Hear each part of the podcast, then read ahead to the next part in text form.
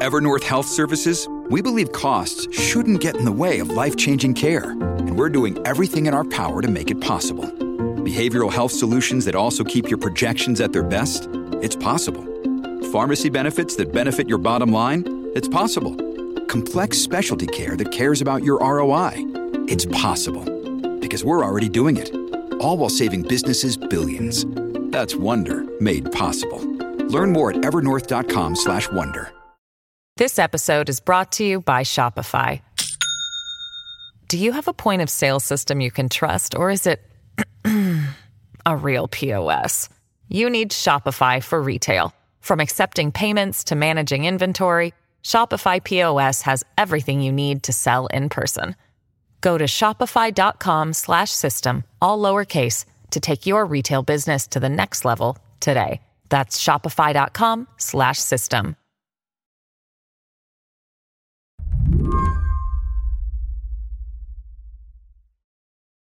When I think about journalists doing high-risk reporting, I don't think about people like Doni Chamberlain. Doni lives in Shasta County, California, ranch country. She writes for a hyper-local news site she runs called A News Cafe. In the fall, she publishes her favorite Thanksgiving recipes. When West Valley High got a Distinguished School Award from the state, she wrote an article on that, too. But it is her coverage of county supervisor meetings where the trouble started. I've been a journalist for twenty-eight years now.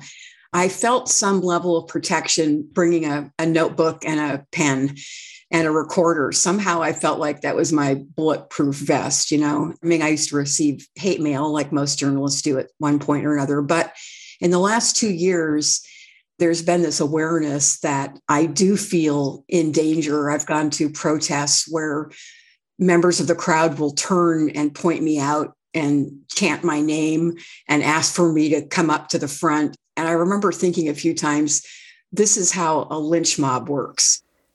To get why Doni feels so vulnerable, it helps to have some context. First, Doni lives in what she calls a news desert. She says the paper where she used to work has been gutted. The local T V station is owned by a conservative network called Sinclair Broadcast Group. And then there's A News Cafe, where Doni's started calling out extremists and militias in Shasta County.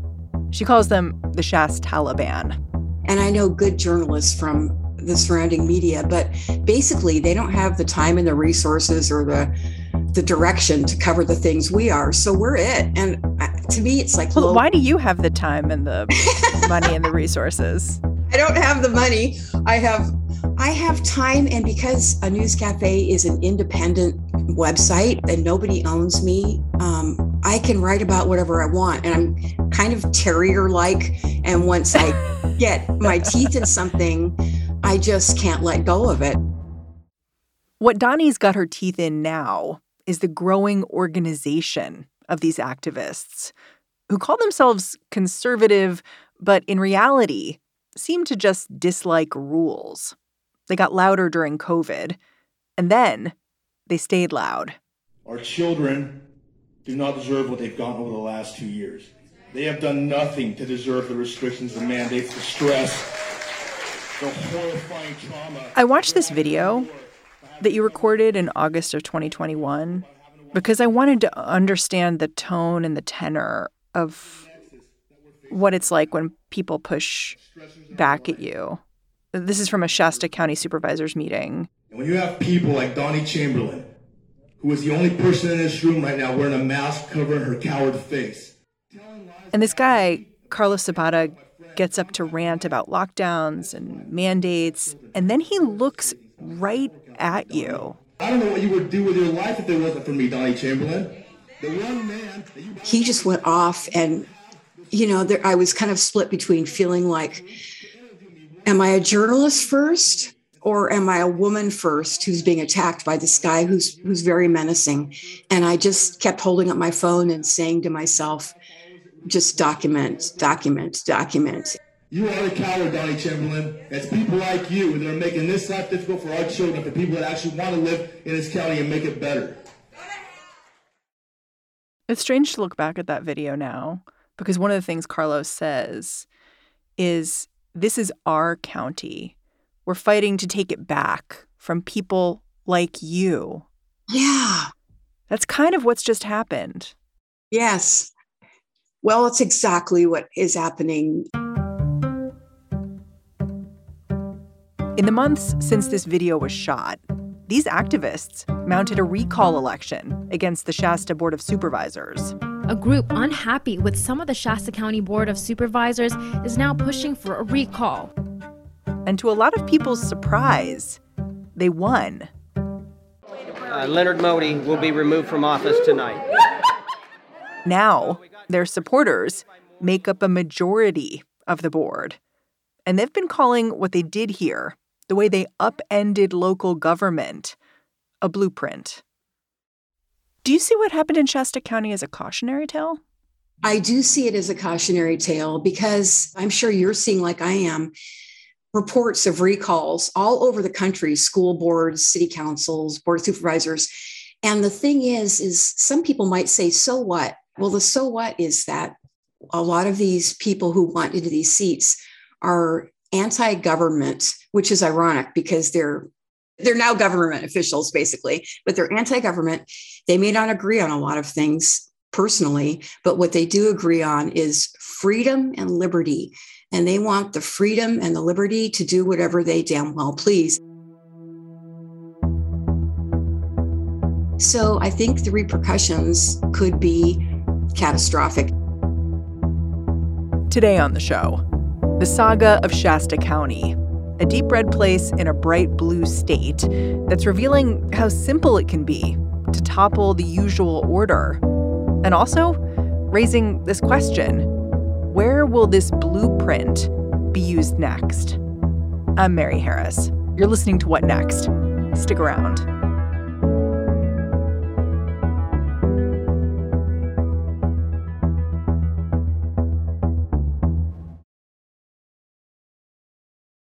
This episode is brought to you by Discover. When it comes to your finances, Discover wants you to know they are the credit card that is always there for you. With twenty-four seven U S based live customer service, everyone has the option to talk to a real person anytime, day or night. Yep, that means no more waiting for, quote, normal business hours just to get a hold of someone. We are talking real service from real people whenever you need it. Get the customer service you deserve with Discover. Limitations apply. See terms at discover.com slash credit card. When I started looking into what was happening in Shasta County, California, I stumbled onto these pictures of the region. They reminded me of old B-roll of Ronald Reagan on his California ranch. Lots of horses, lots of cowboy hats. Doni Chamberlain grew up here. It's beautiful. The natural beauty is incredible. We're surrounded by mountains. There's Mount Shasta on one side and Lassen Peak on another. And it's always been a place that people like to come who don't want to live in a big city. So when I grew up in Redding, it was a heavily Democrat um, sided community because we had unions and we had sawmills and jobs. And then over time, it kind of flipped as those jobs went away and more retired people started coming to Shasta County. And now it's um, the majority is Republican. But even so, before the pandemic in Shasta County, people could be Republican and Democrat and still respect each other, still go to the downtown parades and see horses and floats and still go to the big pancake breakfast downtown that seats fourteen thousand people or something. You know, it just wasn't a big deal whether someone was a Democrat or a Republican. We respected each other. And uh, that's the way it was.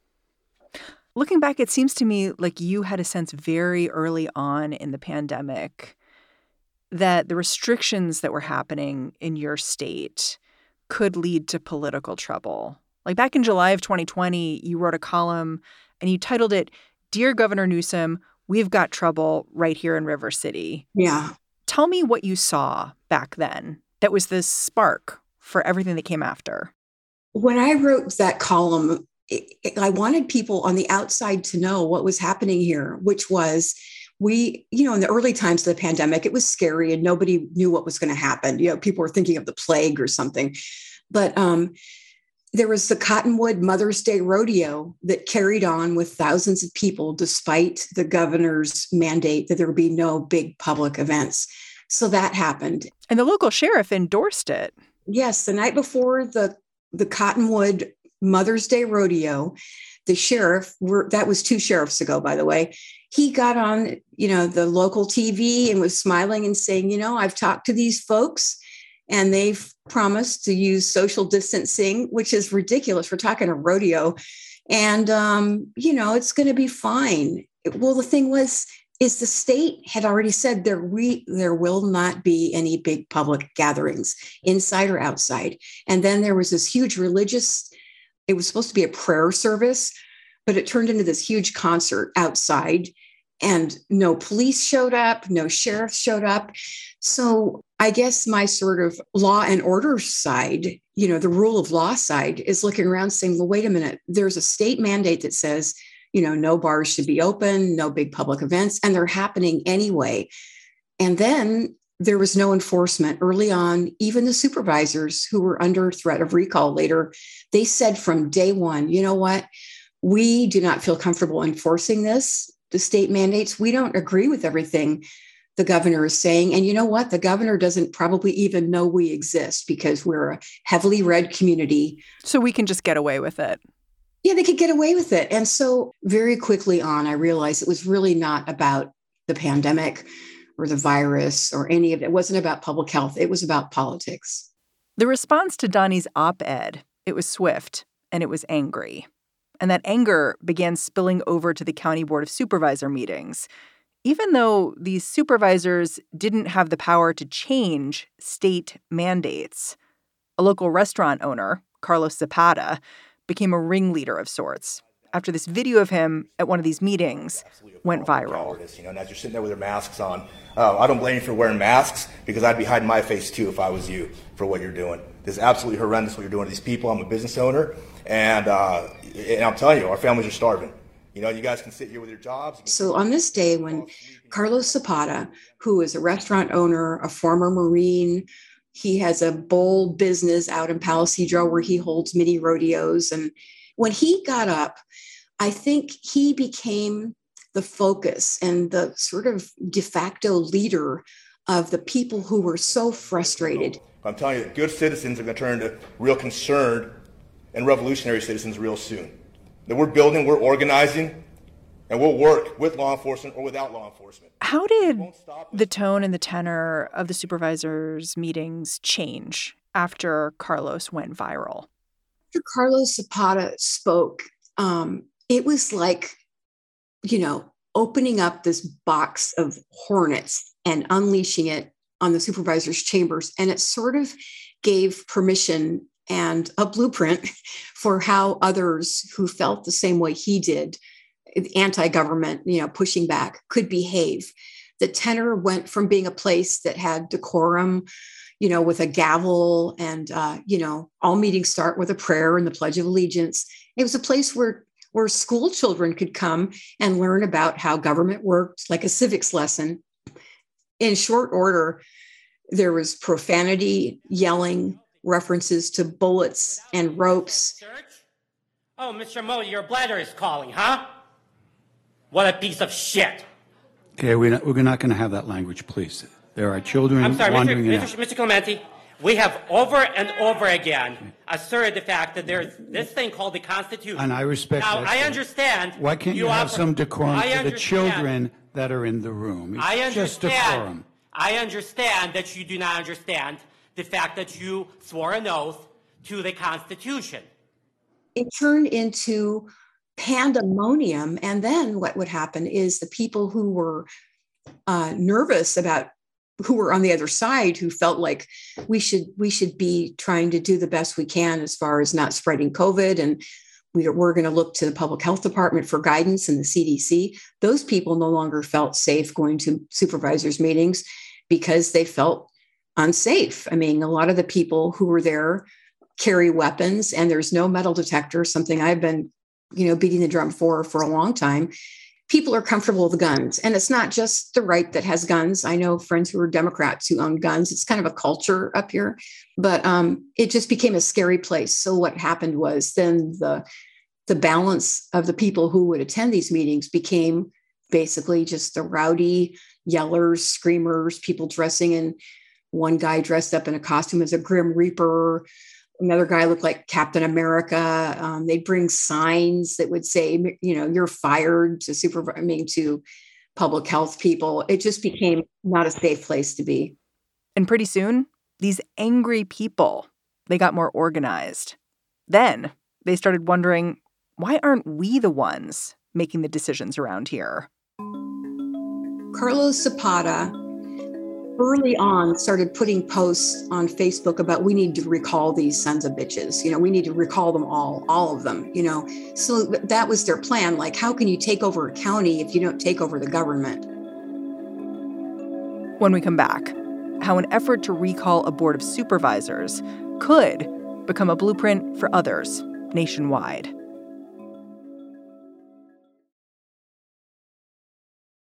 This episode is brought to you by Shopify. Do you have a point of sale system you can trust, or is it a real P O S? You need Shopify for retail. From accepting payments to managing inventory, Shopify P O S has everything you need to sell in person. Go to shopify.com slash system, all lowercase, to take your retail business to the next level today. That's shopify.com slash system. This is the story of the one. As head of maintenance at a concert hall, he knows the show must always go on. That's why he works behind the scenes, ensuring every light is working, the H V A C is humming, and his facility shines. With Grainger's supplies and solutions for every challenge he faces, plus twenty-four seven customer support, his venue never misses a beat. Call quick grainger dot com or just stop by. Grainger, for the ones who get it done.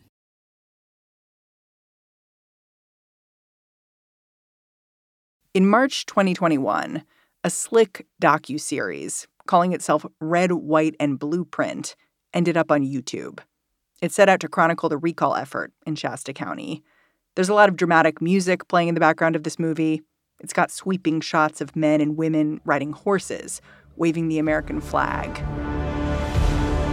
Draw a line in the yeah, sand. Yeah. If we keep running further and further back, they're going to keep crossing the line. If you're not going to yeah, fight yeah. now, you're not going to fight yeah. two steps down the line. We have the opportunity to make a very strong statement, a very important statement that says we will not tolerate those who will not stand in the gap for us. We will not tolerate those who are going to step on the Constitution or at least set it aside for the sake of government money. We're going to use every mechanism we have, whether it be political influence, whether it be our the filmmakers here follow Carlos Zapata and others who share the same goal. Doni sums it up like this. Once we succeed in taking back, air quotes, taking back Shasta County, we're going to show every part of it so that people across the country can copy us and they can use this blueprint to take over their counties too. They literally said that. Yeah. Huh. It's beautifully produced. Like, I was watching some of it. It's gorgeous. It's, you know, clear that they had real video production involved in it. But its message is alarming. Its message is basically, here's how you take over your local government. And the you in that sentence is not just conservative, but anti-government. Anti-government. And that's a distinction I want to make. I always bring out this mental cafeteria tray where you put the Salisbury steak and the peas and the applesauce and separate. There are many fine, fine conservatives up here, some of whom were on the Board of Supervisors, but it's not just Republican. It's alt, alt, right, extreme, extreme conservatives. The person financing this high production alt-right video and the recall effort itself is a man named Reverge Anselmo. He's a millionaire with a very specific vendetta. He has donated money, and the reason he's donated money is because he had he had an issue with Shasta County way back because he built this beautiful restaurant up in eastern Shasta County called Anselmo's Vineyards, and it really was nice. You know, in Redding, we don't have that many really nice, classy things. I feel embarrassed saying that. I feel like I should apologize. But this was a place people would take a limousine and they'd go up there and they, you know, hey, we're going to Anselmo's for dinner. And he got into it about grading and permits and silly things about construction. And there were lawsuits filed and he lost. You know, he closed it down and sold it. So he has a beef and he has a lot of money. He has a ton of money. And I think it's just become this battle between Reverge Anselmo and Shasta County. This recall effort, it targeted three supervisors. Why these three people? Well, the super, Board of Supervisors is comprised of five people, two of whom are the alt-right side pro-recall, pro-Red, White, and Blueprint. They've been featured in the films, in fact. The other three, Joe Comenti of District one, Mary Rickert of District three, and Leonard Modi of District two, are all Republicans, but they were saying, okay, we don't agree with the state mandates, but we're not going to do anything that's going to send up flags and get us noticed or punished by the state.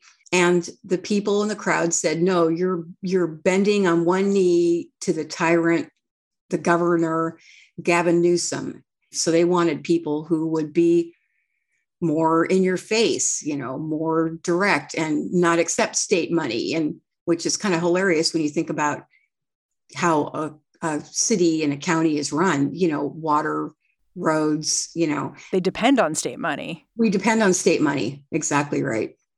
In the end, there were only enough signatures for one person to be on the recall ballot, Leonard Modi. When you heard about that, did you think, okay, you know, I guess this is democracy. You know, one person is being recalled. It happens sometimes. And I'm just curious how you thought about it. Well, the thing is, is because of the way the board votes go, all they needed was one person. They didn't have to take out three. All they had to do is shift the votes so that if they had one person on their side, then it would be a three two vote, right? But the thing is, the election was handled perfectly. You know, our registrar of voters handled everything perfectly. You know, all the I's were dotted, T's were crossed. But the thing is, the premise of the recall was based on lies. What kind of lies were they telling? Oh, ridiculous things like that. Did you know Leonard Modi doesn't support Second Amendment rights? Well, it's baloney. He's a retired police chief. He owns guns. We have pictures of him target shooting. You know, everybody on that board owns guns. They blamed him for why people had to wear masks. I went to protests and rallies and I would interview people and um, and I would watch the people with these petitions, having people do signatures for the recall.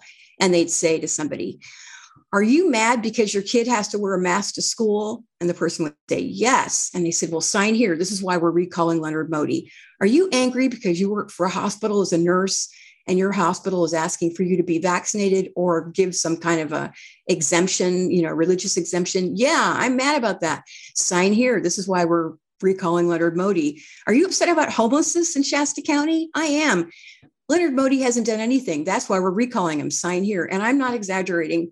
It's like those kinds of things that had nothing to do with Leonard Modi were put forward as reasons why he should be recalled. And all this money who came from this millionaire flooded the local media market with ads, very effective ads. That docuseries, Red, White, and Blueprint, it sort of, it came to this crescendo about a month ago, right before the recall election was going to happen. How did you go into the election? How were you thinking about it? Like, did you did you think, oh, this is decided, he'll be recalled? Or did you think like, oh, maybe this this won't? Like, what was the sense you were getting going in? Going into it, I was aware of how influential these commercials, you know, this half a million dollars in advertising money, how it, how it influenced the community. But don't forget, it was just one district that was voting on this because it was just their candidate, Leonard Modi. And so there are twenty-one thousand registered voters in District two, his district, and only forty-one percent showed up to vote. So a little less than ten thousand.